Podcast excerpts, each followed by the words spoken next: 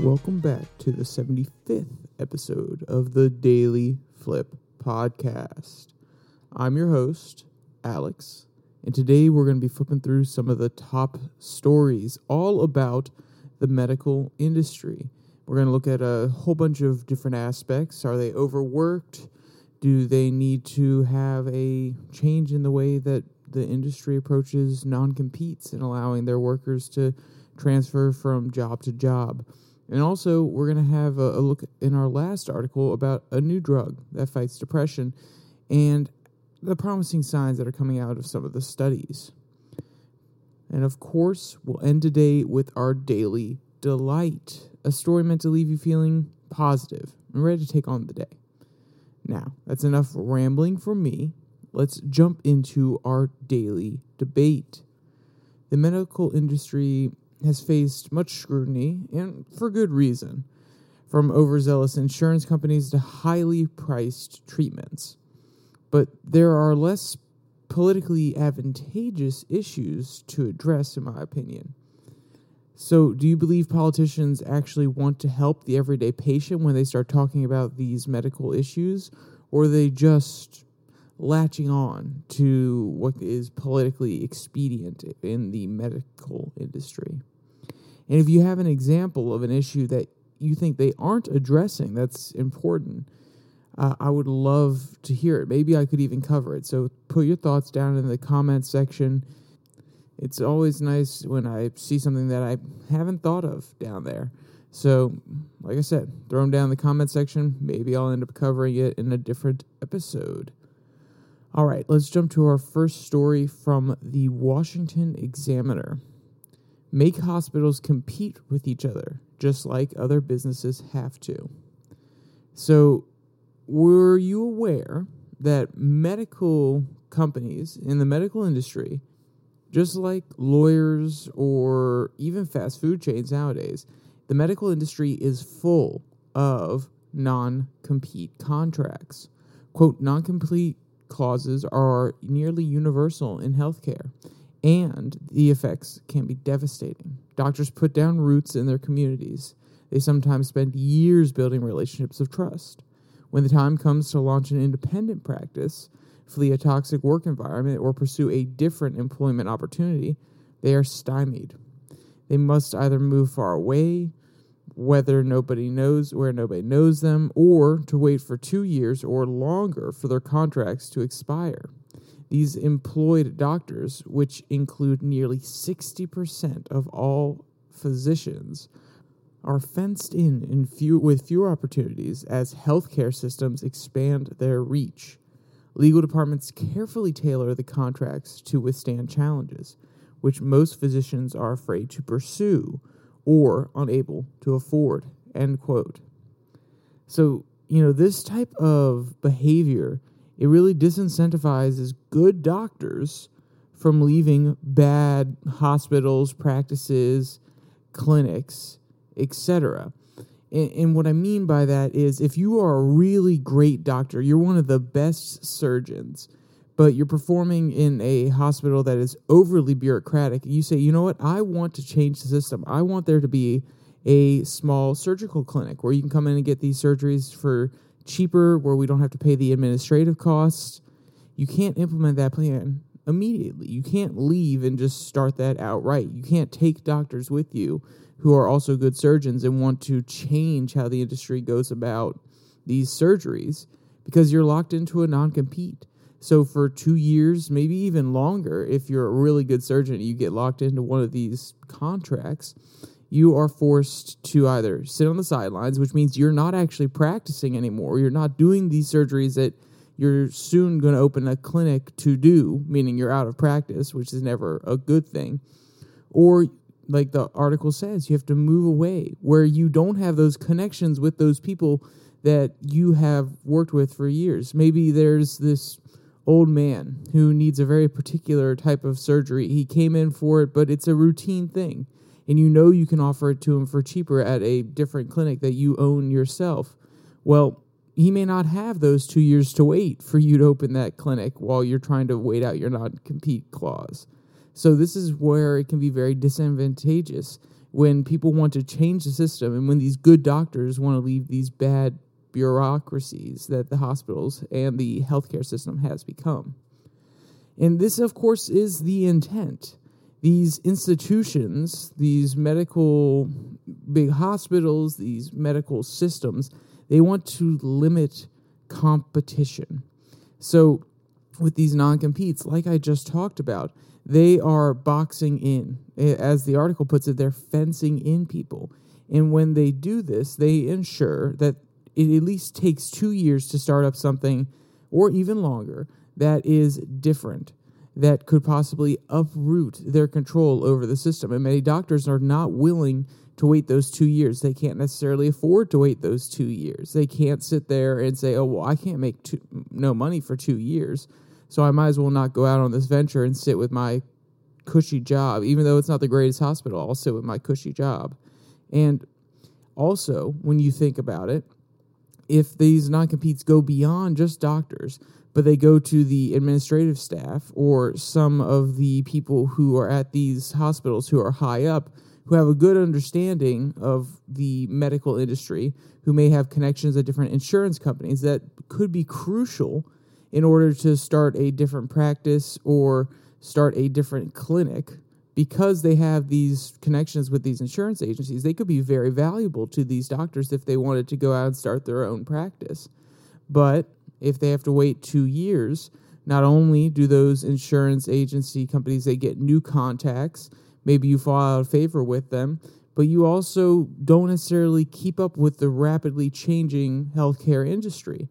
So this is all meant to slow down competition and therefore disincentivize it which is extremely, extremely, I don't want to say evil, but at the end of the day, it is anti competitive, which is scary because we want competition. We want there to be pressure on this industry to always be better. There's another quote that I want to read you here. Quote, hospital systems welcome the interference on their behalf. If something similar exists in fast food, Jimmy John's and McDonald's could not only have stopped their employees from leaving, but also stopped mom and pop shops from opening nearby. Con advocates claim that the state sanctioned monopoly power is necessary to prevent redundant investment and keep healthcare costs under control. But federal antitrust agencies debunked this claim as far back as 2008. Such arguments provide inadequate economic justification for depriving healthcare consumers of the benefits of competition. The Justice Department and Federal Trade Commission wrote in a joint statement. End quote. And what they're talking about here is the non competes, but also these con agreements, certificate of need agreements, which are things that these incumbent firms have where they can say, oh, we went to the government, we got the certificate of need, and this proves that we are valuable. This proves that we are needed, that we have the right to work in this state. And in order for new people to come into the industry, they have to receive these certificate of need in order to open their businesses. And this can be a long bureaucratic process, which then slows down the pace at which new companies can open and pressure these old ones to improve how they go about doing their business. And that's what this quote was really talking about is that they want to limit who can enter the market so that at the end of the day, they can be the incumbent firms. They can open new hospitals because they already have the certificate of need. They can go into new markets in the same state because they already are verified by the government and really slow down the competition while they stranglehold the industry or local communities you know, the limiting of competition, it really centralizes and concentrates the industry and hurts consumers' checkbooks at the end of the day. If you don't have a whole bunch of new clinics offering maybe the same treatment for lower costs because they're not paying for all those administrators, they're not paying for all the doctors, they're just paying for one or two. They're not paying for all the equipment in the hospital, but specialized equipment to address special needs. Then these smaller companies that can do that, that can specialize, they would be charging less money for their services. But if the hospitals are able to keep them out, they can keep their stranglehold. They can make sure there's no competition, and therefore they don't have to lower their prices with these to beat these other companies that would be coming into the market. They can keep their nice cushy, their nice insurance supported payment system and ensure that they're making as much profit as possible because there's a limited supply. They are the limited supply, and that's extremely dangerous. Quote, patients ultimately lose when doctors quit a healthcare group and move beyond the geographic reach of a non compete clause. The system reshuffles their patients to other providers based on corporate incentive rather than customer choice. A botched sandwich order can be annoying, but starting over with a new doctor can be life altering. End quote. And I really want to take a step back and talk about the fact that doctors they get into medicine to help patients, not to hurt them. And these cutthroat tactics are not benefiting anyone except large health groups who keep pushing back on new legislation to get rid of these non competes, who want to limit the amount of CONs, cons, certificates of need that are issued throughout a state. And it's really unfair to the customer, but also these doctors went through years and years of schooling. They went through probably the early part of their 20s trying to pursue being a doctor to help people.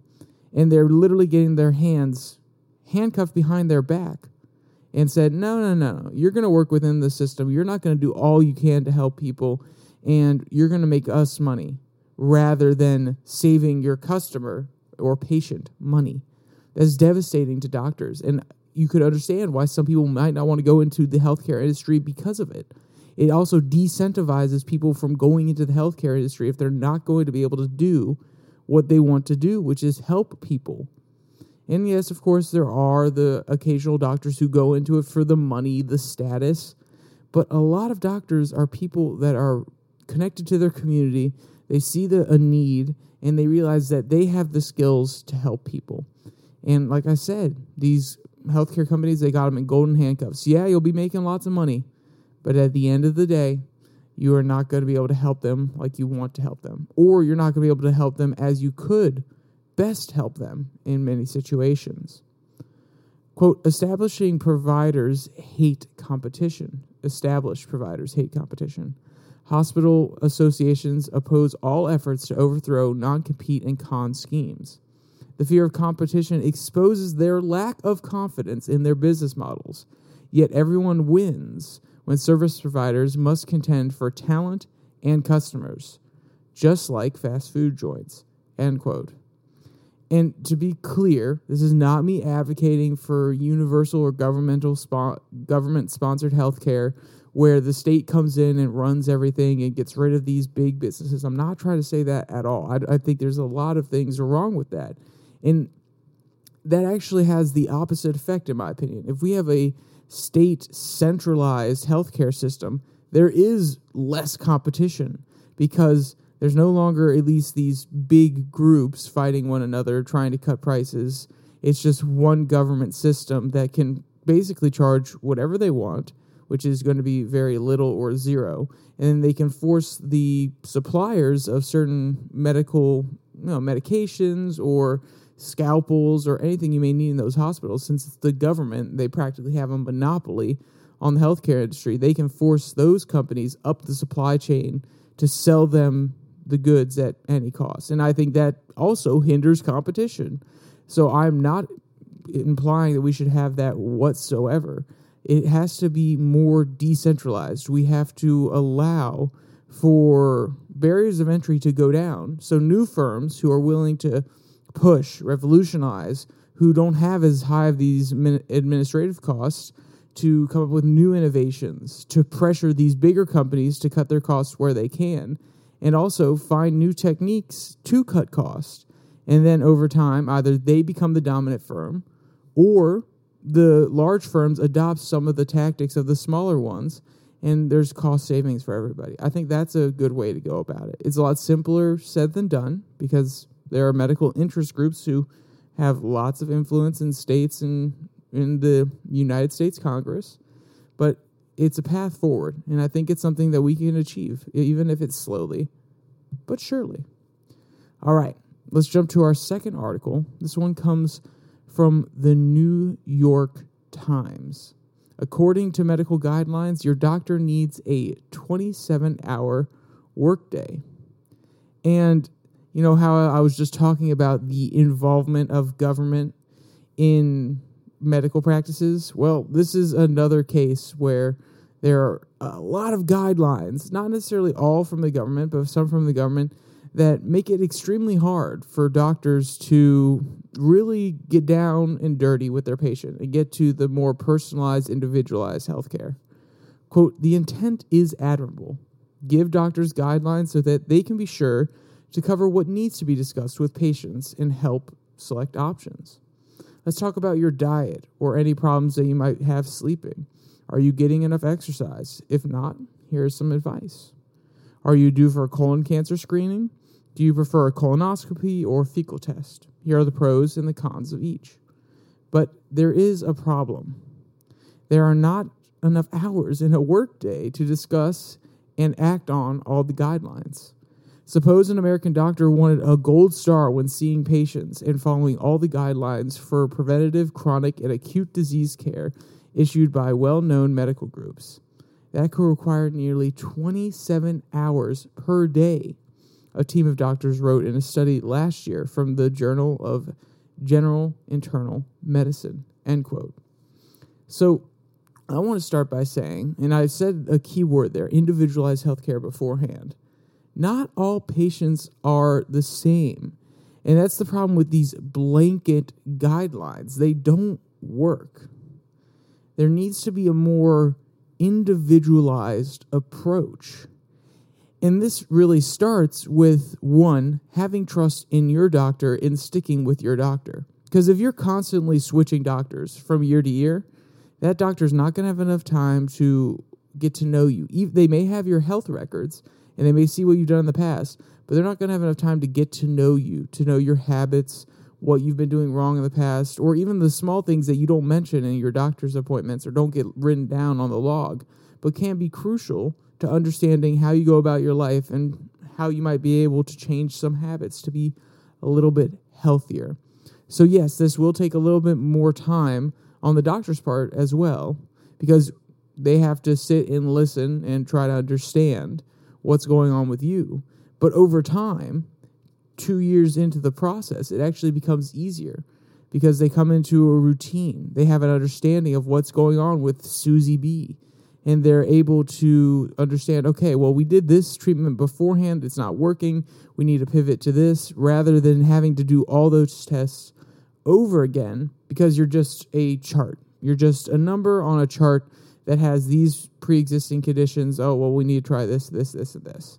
I think more individualized care is part of the solution but it, like i said it is very hard to do because people have to find doctors they trust and stick with them and doctors have to be willing to put in a little bit more effort and time to truly get to know their patients. So while it does seem a little bit like i'm pushing in the wrong direction i'm actually saying hey you need to spend more time with these patients Uh, I will bring it all together towards the end once I finish discussing. But I think that's the first step having a little bit more of an individualized healthcare system or an individualized approach for doctors. And, you know, in the previous article, we were talking about how doctors really do want to help people and they also really do build up relationships in their community. And that's a beautiful thing. If you are the doctor of your town for 30 years, you really do get to know these people and you can provide more individualized treatment because you have built these connections over time. And if that happens, people will also be more likely to trust you and come back to you, which means you can make more money. I'm not saying that's the end goal, but that is one benefit of this possible benefit of this individualized healthcare system or process that I'm trying to propose here. So there's also a incentive structure in place that can be a problem which is insurance companies for all these different people that do come in. They have certain guidelines or they refer to certain guidelines, certain boxes that need to be checked to ensure that the doctor gets paid. And I, I have a personal story about this. I went in to see a general practitioner when I was a little bit younger. And it was the first time I was going in as an adult by myself. And I just needed to get one thing done, which was, I believe, a, a throat check, or uh, maybe it was a urine analysis to make sure I wasn't doing any illegal substances or something to that effect.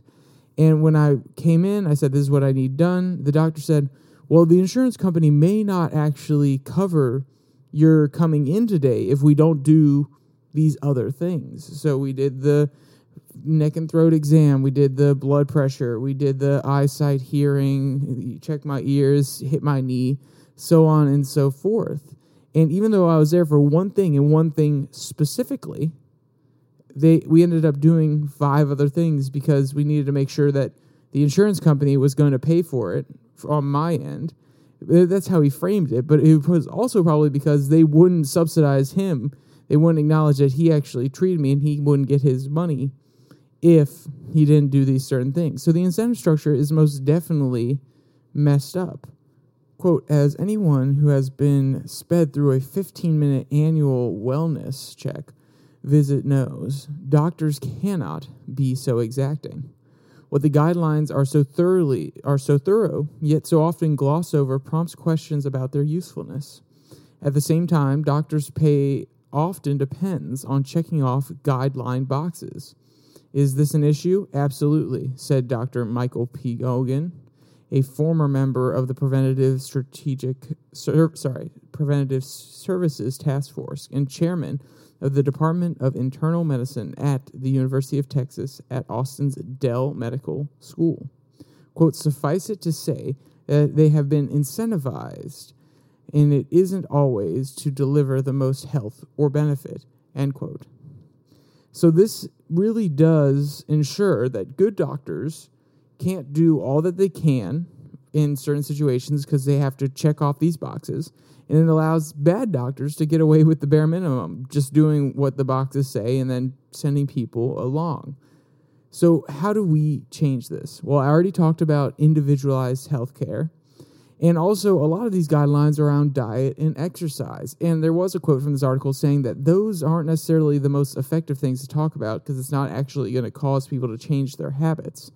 So I propose that we actually move diet and exercise, the focus on it, to the culture. We have a societal, cultural shift that we need to be on certain diets, that you need to exercise regularly. And we just have that instilled in the culture and in our society rather than it being a checklist on the doctor's guidelines. So then the doctor can focus on more, like I said, individualized, personal, acute, or rapid onset problems rather than saying, oh, well, is your diet okay? Is your exercise okay? Of course, you can discuss it, but at the end of the day, the actually implementing the plan and being healthy and being on a diet and constantly exercising. We're not constantly exercising, that's exaggeration. But having a healthy exercise routine should be something that we encourage on a societal level rather than the doctor having to do it. But there are critics to what this article is saying. Quote, Dr. Carol Mangione, chair of the U.S. Preventative Services Task Force now, said the task force considers the time guidelines take. And nowhere is suggested that doctors try to tick off each guideline recommended in a single visit. Quote, clinicians do not and would not ever be expected to implement all of these suggested screenings, counseling services, and preventative medications in a single patient visit. Dr. Mangione wrote in an email, quote, caring for patients clinicians use both their judgment and the information obtained during conversations with each patient to prioritize which preventative services should be offered during each visit. End quote. So it sounds like she's saying that you really need to individualize the healthcare. Then that means that we have to remove these incentive structures by these insurance companies and these just tick off the boxes in order to ensure that doctors are able to more individually assess what's going on with their patients. Wow, look at that. It's almost as if all these points coalesce and they make sense. But, you know, very often insurance companies they want to see the boxes get checked off. They want to have a measure so that they can say, okay, he's doing his job effectively. He checked off this many boxes and that means he can get this many benefits or something to that effect. They need something to measure. They need a bar to set. So when you have easy guidelines and boxes to check, it gives you an easy guideline. I understand that. But we need to move away from that slowly. And, you know, to be honest, even if we do shift the burden of you know the talk of exercise and diet to the culture and society, insurance companies may still want these boxes to be checked off when you go to see the doctor. So it can't just be that we shift the focus of diet and exercise to the culture, but we also address these guidelines that the insurance companies want to use when trying to assess how well doctors are doing. You know, I think that's enough on that topic. I think it was a not a, the deepest of dives, but it was most definitely an interesting one. And I want to jump to our, our last article, which I think is a, it's really important that we talk about. This one comes from Insider. A 2.7 billion pharma company developing a new depression drug says we may be on the cusp of a new wave of mental health treatments.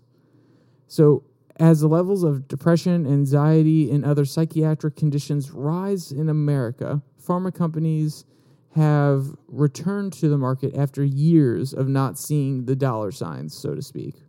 Quote, Laura Glout, I'm sorry if I'm mispronouncing your name, ma'am, the chief medical officer at Sage Therapeutics, a Massachusetts based company working on developing an a new antidepressant drug called zuranolone. The company recently asked U.S. regulators to approve the drug as a treatment for people with postpartum depression and major depressive disorder, citing data that the drug improved the symptoms of those disorders in the patients. So, this new drug, there are two benefits that I really want to highlight. One, it has a fact, faster effectiveness. With only a two week treatment plan, it can help people who have depression.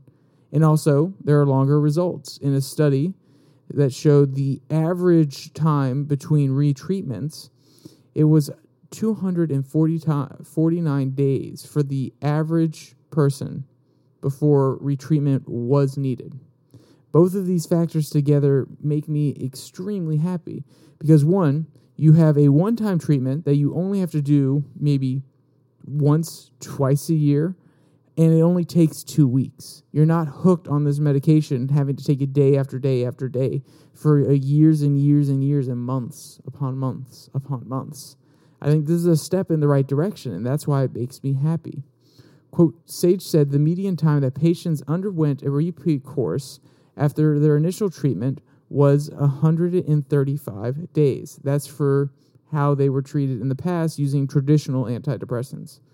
Gault added that for participants who received a higher dose of zuranolone, the median time for retreatment extended to 249 days.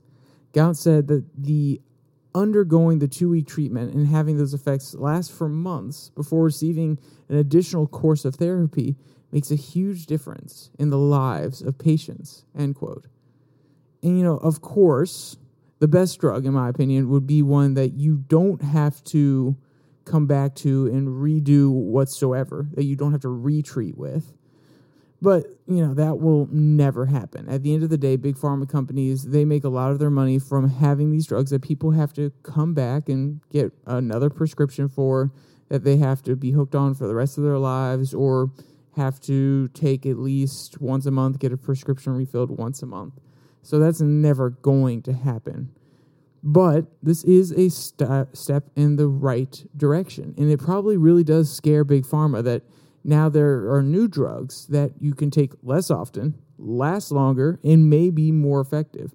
Now, the jury is still out whether this is actually going to be more effective. But like I said, it's a step in the right direction. And it shows that there are still big leaps and bounds that can be made in the medical industry and that this part of the industry still can't be profitable and that big pharma should return. And I'm, let's be clear, I'm not endorsing big pharma, but at the end of the day, I actually don't want to endorse them or say that the people should be taking these drugs at all. I would hope that we can have a society where you don't need to take these drugs, where you can find natural remedies. You can find ways to alter the way you live your life, or maybe do some more exercise, change your diet to help solve some of these issues for some people. But I also have known people that need medication, or at least have been on it from such a young age that they really do, at this point, need more medication in order to solve the problem. And if we can have practices in retreatments like this that allow patients to take a two week session, a two week time frame, be good for almost a year and a half, restructure their life without having to constantly take medication, maybe it will slowly pull them away from the system that has told them throughout their entire lives and has constantly been giving them chemicals, telling them, yes, you need these on a constant basis in order to be normal. I think this, like I said, is a step in the right direction. I don't know if it's going to be the next wave of new mental condition pharmaceutical products, like the author says it could be. But it is encouraging to see that we're still making leaps and bounds. And it's also by some of these smaller companies like Sage rather than the large pharma companies. But also, these large pharma companies have the resources to keep this development process going. So while I don't always agree with the practices of big pharma, I do think that they can serve a valuable role if they do their job ethically and they try to create these products that aren't meant to keep people hooked and coming back every single month, but rather creating products that actually try to solve the issues and maybe even wean their patients off the medication so they can live without it. That's enough ranting for me. I'm sorry I kind of went on a long one there, but like I said, I think this is an important article and it highlights that there is hope and there are changes in the industry, not just negative things like I talked about in the first one, but there's some positive news too. And we're going to get to our ultimate positive news in the Daily Delight. This one comes from the breast cancer site. Woman found a mystery egg and nurtured it until it hatched. So, if you found an egg just lying on your property, what would you do? Throw it away, leave it, or would you be like Erica? Quote, Erica's dog found a mystery egg around the area. They brought the egg home, even though they were unsure what bird species would crack through the shell. Eric uh, utilized the internet to determine what kind of bird leaves an egg on the ground. The possible answer was a turkey. End quote. Turns out it was a turkey, and a very adorable one at that. Quote, we could not find the nest, so I brought the roll bought the Rolls Royce of incubators, and 28 days later, my boyfriend was like, "It's hatching." It was surreal. She came into the world a healthy, beautiful little bird. End quote. And if you want to see any of the cute videos of the turkey growing up, or any of the cute photos, or if you want to read any of today's articles, there will be a link in the description below that like and subscribe button. Also, down there, you can try, find the Twitter handle at your daily flip and links to the podcast on all the major podcasting sites except for maybe Apple Podcasts. You can find it down there, download it, listen to it on the go. With all that said, there's only one more thing to say stay safe, don't die.